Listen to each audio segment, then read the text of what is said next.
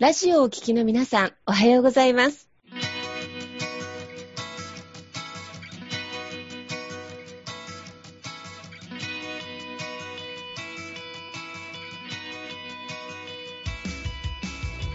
FM 那覇より毎週日曜日9時30分からお届けしております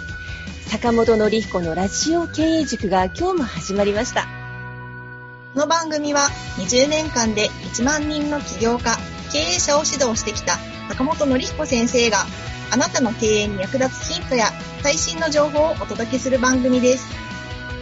坂本典彦のラジオ経営塾。今日も最後までお楽しみください。今日も始まりました坂本典彦のラジオ経営塾。パーソナリティは私、中田民子と根葉智美がご一緒させていただきます。えー、では坂本先生、根葉さん今日もどうぞよろしくお願いいたします。はい。よろしくお願いします。はい、よろしくお願いします。もうね、あの、ちょっと春も近くなったとはいえ、まだまだね、まあ今これ FM 那覇ですが、沖縄もちょっと今年は寒い冬で、ね、まあ、列島はさらに寒いということで、あのー結構お家でね、読書をされる方も結構多いのではないでしょうかということで、今日は坂本先生からまたおすすめの一冊をですね、ご紹介いただこうと思います。坂本先生お願いします。はい。えーありがとうございます。はいで、今日はですね、えっ、と、おすすめの本ということで、えっ、と、経営者の条件というね、本をね、ご紹介させていただきたいなと思います。で、えっと、まあ、ラジオ経営塾のね、えー方、まあ、えーまあ、経営者の方もいらっしゃれば、まあ、あの、まあ、経営者目指されてるね、方もいらっしゃると思うんですけれども、えーまあ、その中でね、あの、この、あの、ドラッカーという方がね、書かれた、まあ、本なんですけれども、えーまあ、結構ね、古典的な名著で言われてる、まあ、この経営者の条件っていう本ですね。で、あので、まあ、この本に書かれてるのは、まあ、優れたね、まあ、経営者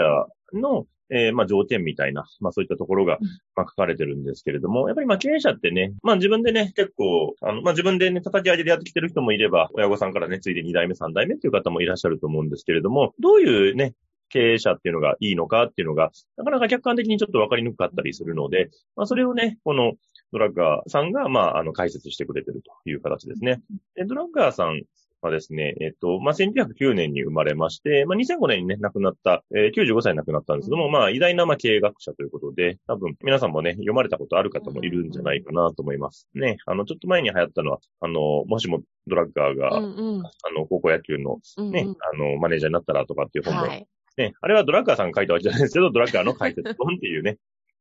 形ですけれども、まあ、そういう形で、まあ、経営学ですね。まあ、経営学っていうことで、まあ、非常に、まあ、多くの方に、まあ、影響を与えている、まあ、経営者の方ですね。まあ、その中の本で、まあ、いっぱいたくさん本出てるんですけれども、まあ、その中でもね、あの、この本は、もともとは、えっと、60年代ぐらいにだ書かれてる本なんですが、まあ、何度かね、あの、審判という形で翻訳し直されてっていう形で出てる。まあ、今にも読み継がれてる本なので、まあ、今日はね、この本をちょっと中身も含めてね、お話ししたいなというふうに思っております。お願いします。はい。えーで、この、まあ、本なんですけれども、まあ、この中でですね、伝えてるのが、あの、まあ、やっぱり経営者で一番大事なのは何かっていうと、あの、成果を上げることですよっていうふうに伝えてます。もちろんね、まあ、経営者に一番求められるのはそこなのかなと思うんですけれども、経営者ね、あの、まあ、労働者とやっぱ違うところっていうのは、やっぱり、まあ、いかに成果を上げられるのかっていうところですね。ここが、やっぱりまあ、経営者は、まあ、一番大事だというところ。で、その経営者として成果を上げるために、まあ、大切なポイントっていうのが、まあ、5つありますよっていうのを解説してくれています。うんはい。で、この5つっていうのが何かっていうと、まあ、1つ目が、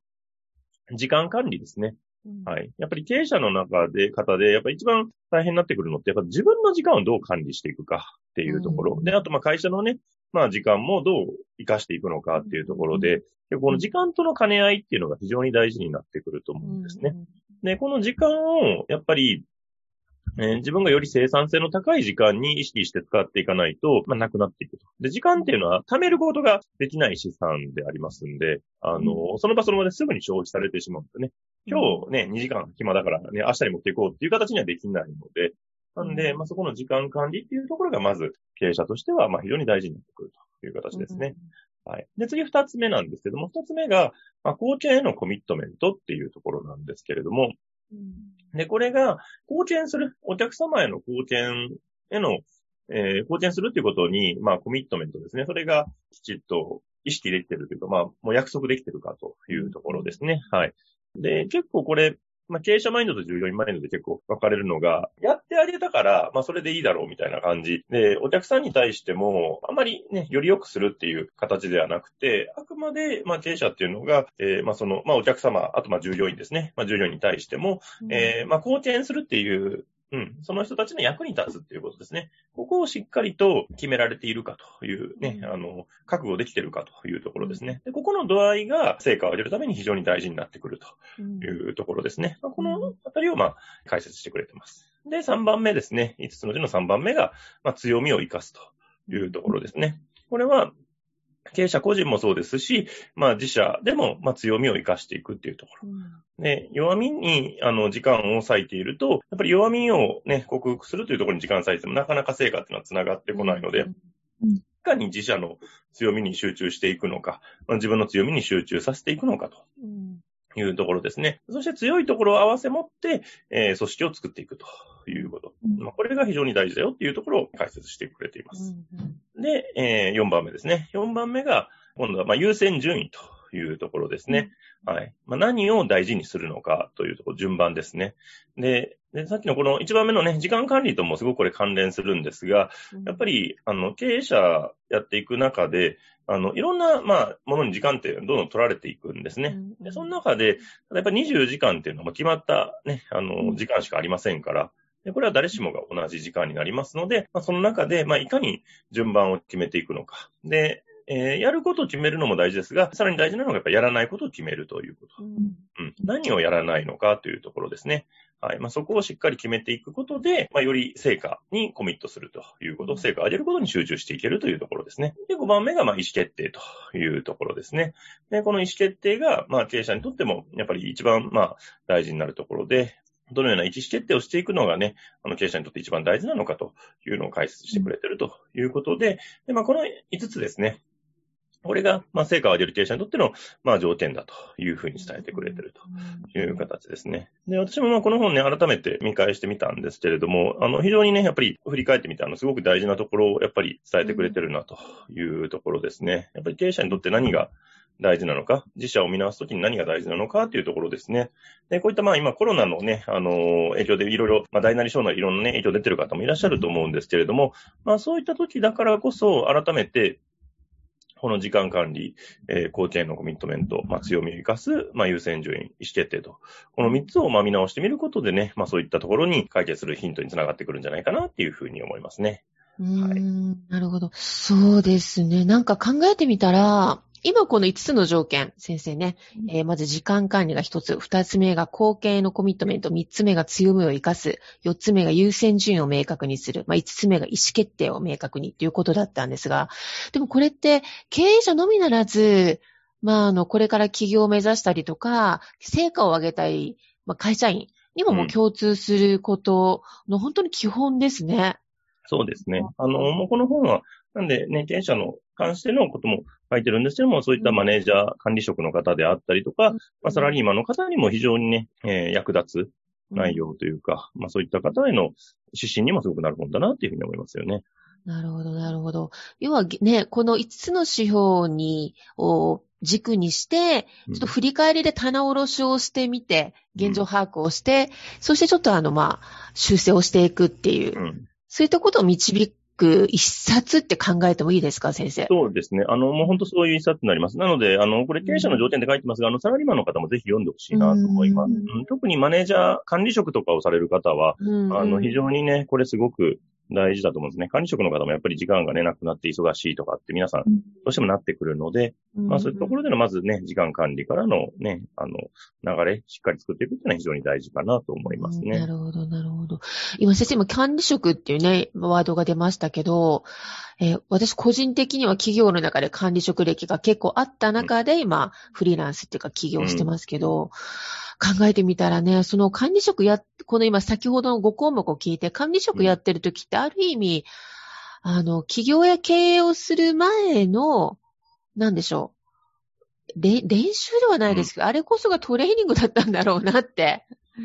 ちょっと今一つ気づきがあったような気がします。うん。いや、すごく、あの、やっぱ会社での経験っていうのはね、本当に大きいなと思います。うん、やっぱり、あの、人をね、あの、まあ、管理職して、まあ、人をね、あの、動かしてどう成果を上げていくかっていうところ。うんうん、ここをね、身につけられるのはね、もし会社とかで身につけられるっていうのは、本当素晴らしいポジションだなと思いますし。ね、ね一つのステップなのかも。でも、経営者さんってなると、さらにそれにね、経営っていう、まあ、成果を上げないといけない。まあね、その辺の大きなリスクっていうものがついてくるので、うん、あの、管理職でもかなり圧が入る仕事だったので、そうやって考えると、経営っていうお仕事って尊いですね、先生。そうですね。そういう意味では、なんで、あの、スキル的な部分はね、管理職の方でも身につけられるんです。やっぱ経営者になると、最後ね、後ろがなくなるっていうね、プレッシャーがさらに強くなるので、なんかそこをね、やっぱり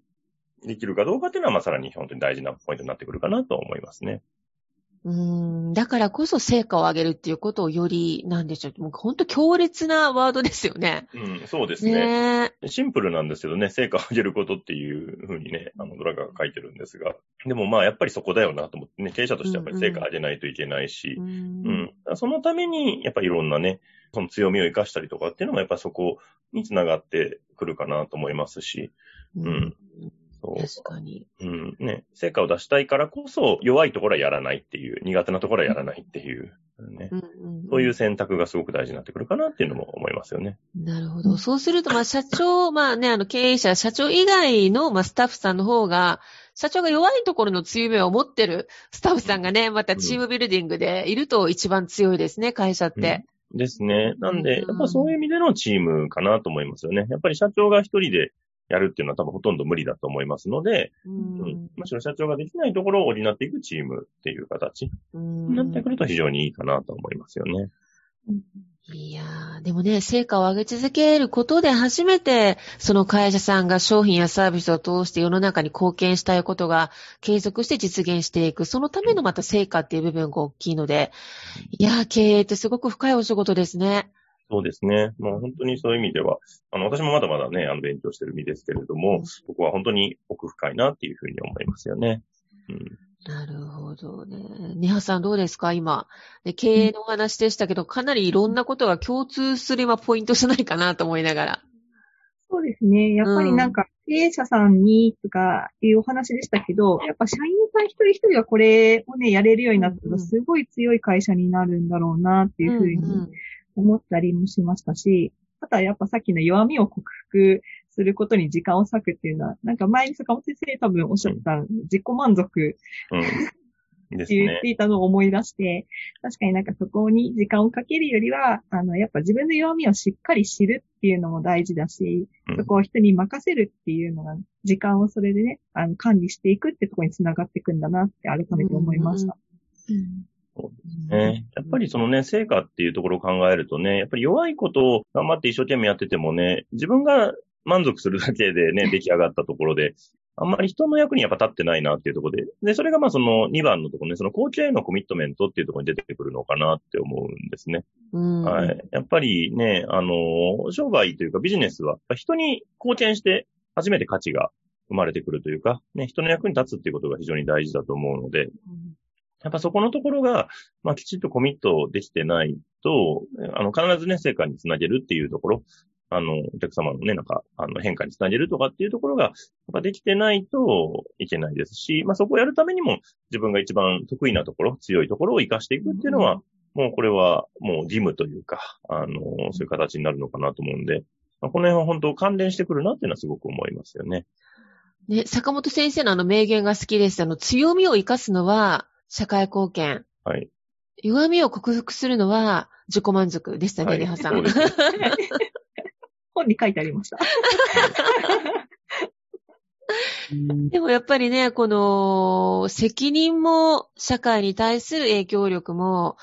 大きい経営者さんだからこそやっぱりこの強みを生かすっていうのはもう強烈に必要なことですね。そうですね。ここは本当に大事だなと思います。自分がね、強いところを、やっぱりそこをね、活用する。で、それをね、弱いところを弱くていいっていうふうに思えるっていうことも、すごく大事だなと思いますし、まあだからこそ強いところに集中していこうっていうふうに思えると思いますので。でそして、ね、ぱ貢献へのコミットメントということで、まあお客様にね、必ず良いものを届けるとか、まあ成果につなげるっていうことが、まあビジネスとしての発展につながってくるのかなっていうふうには思いますよね。うんなんかすごくシンプルな言葉だけど、すごくこう、時代を超えて変わらない、まあ、押さえておきたいポイントですね。この5つの項目って。そうですね。んそう思いますね。でも先生、この5つのポイント以上にまた先生の方で、はい。あの、さらに豊かに付け加えるポイントがあるっていうことをお話しいただけますか？あ、そうですね。はい。うんまあ、あの、今言ったね、5つは、まあ、ドラッカーさんのね、あの、言ってるうんあれなんですけれども、まあ、今ね、やっぱその、まあ、このコロナの状況の中で、僕も、うんまあ、この1年ぐらいね、経営者さんのいろんな動きを見させていただいてまして、やっぱりこのね、あの時代を乗り越えてる経営者さんっていうのもやっぱりいらっしゃるなっていうところで、うんで、まあ、僕が見ててやっぱ、ああ、すごいなって思った経営者さんの、まあ、共通点として僕はまあ3つあるなっていうふうに思ったんですね。で、一つが、やっぱその絶対にブレない軸っていうのをちゃんと持ってるなっていううんところですね。はい。で、こういうね、時代、周りの環境が激変してる環境なので、うん。あの、人によってはもう全く違うビジネスに手を出してしまって、で結局それがまあ、ね、うまくいってればよかったんですけど、うまくいかないって場合もあったりとか、うん、逆に、本当は動かないといけない時だったのに、全然動けてないみたいな状況になっちゃったりとかしてて、で、で、やっぱ大事だなと思うのは、やっぱそのブレない軸っていうところをちゃんと持ってる。うん。まあ会社の中で、その変えてはいけないところは何なのかっていうところ。で、逆に変えてはいいところが何なのかっていうところが、まあ、はっきり、やっぱ分かってる方っていうのは、まあ、すごく、あの、変化に対応できたなっていうところで。うんで、まあ、これ12月かなんかに発表になったニュースで見たんですけれども、あの、ワタミって居酒屋さんがあるんですけども、うんあそこが、今度ね、もう焼肉屋に全部業態転換するってうんいう、うんうん。1000店舗近くを。もう、要は、もう居酒屋っていう業態がもう多分、回復のもう見込みが弱いだろううんということで、で、まあ、落ちてないのがやっぱ焼肉屋さんなんで、まあ、焼肉屋に全部業態転換するということでね、1000店舗近くをそれにするって、いうん。や、すごい意思決定だなと思うんですけど、でもまあ、食でね、まあうん、幸せにしていくっていうね、なんかう、ん。その、渡辺社長の、えー思いっていうか、ね、まあそこの、やっぱ変えてはいけないところと、まあ逆に変えていい部分っていうのを、もうドラスティックに変えていくっていけるのが、やっぱり、この経営者の条件としても大事だなっていうところですね。で、うん二つ目が、やっぱ意思決定のスピードが速いなっていうふうに思います。で、今回、やっぱり、まあ、変化が突然やっぱり来たりとかもして、で、誰もわからない状況で変化が起こってきてるので、やっぱり意思決定のスピードっていうのが、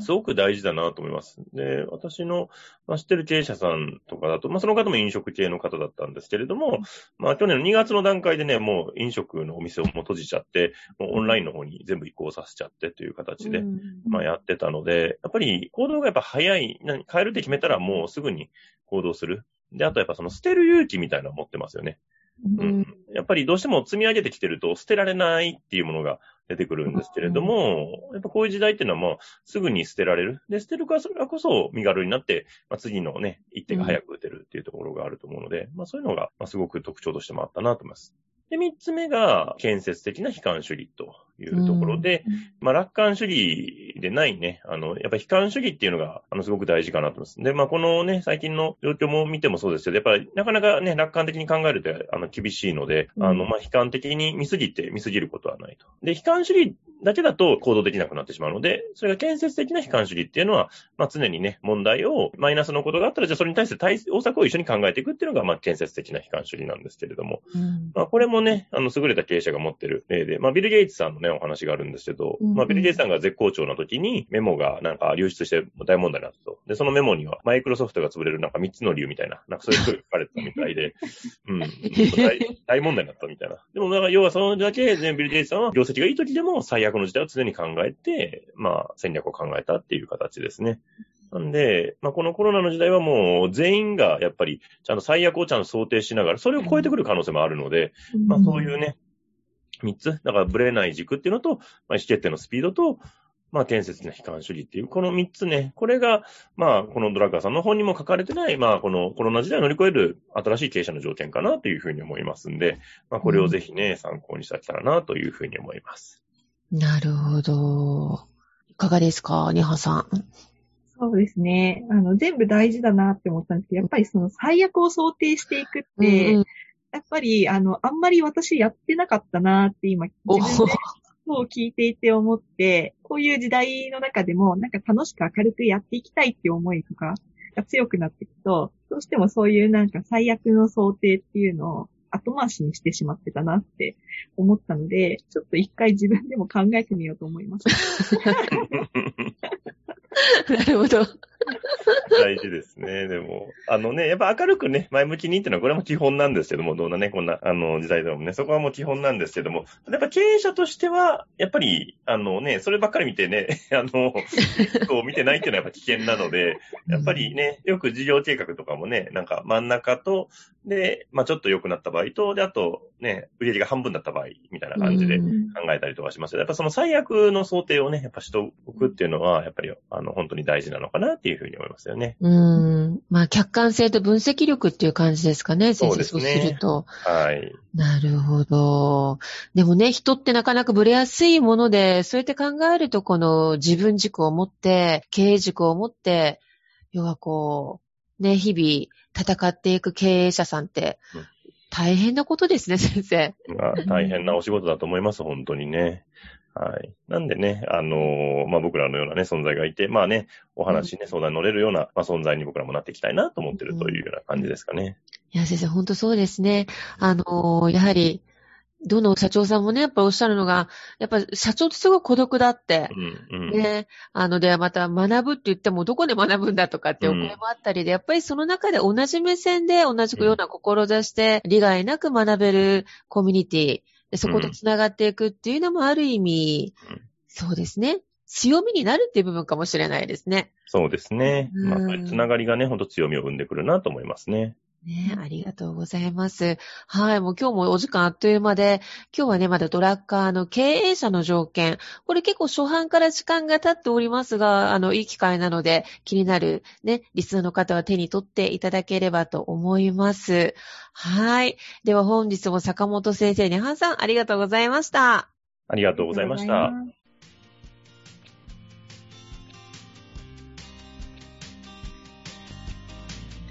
この番組では企業や経営についてのご質問を募集しております。こんなことで悩んでいます。こんな場合はどうしたらいいの？などなどご質問がありましたら、ぜひ番組宛てに送ってくださいね。はい。えー、質問の宛先は立志財団のホームページよりお問い合わせの欄からご質問ください。えその時には、ラジオ経営塾についてとお書きください。また、ツイッターでも質問を受け付けております。ハッシュタグ、ラジオ経営塾をつけて投稿してくださいね。この番組は沖縄の起業家や経営者のビジネスの成功に役立つ内容をご紹介しております。また来週日曜日9時30分よりラジオ経営塾でお会いしましょう。皆様楽しい日曜日をお過ごしください。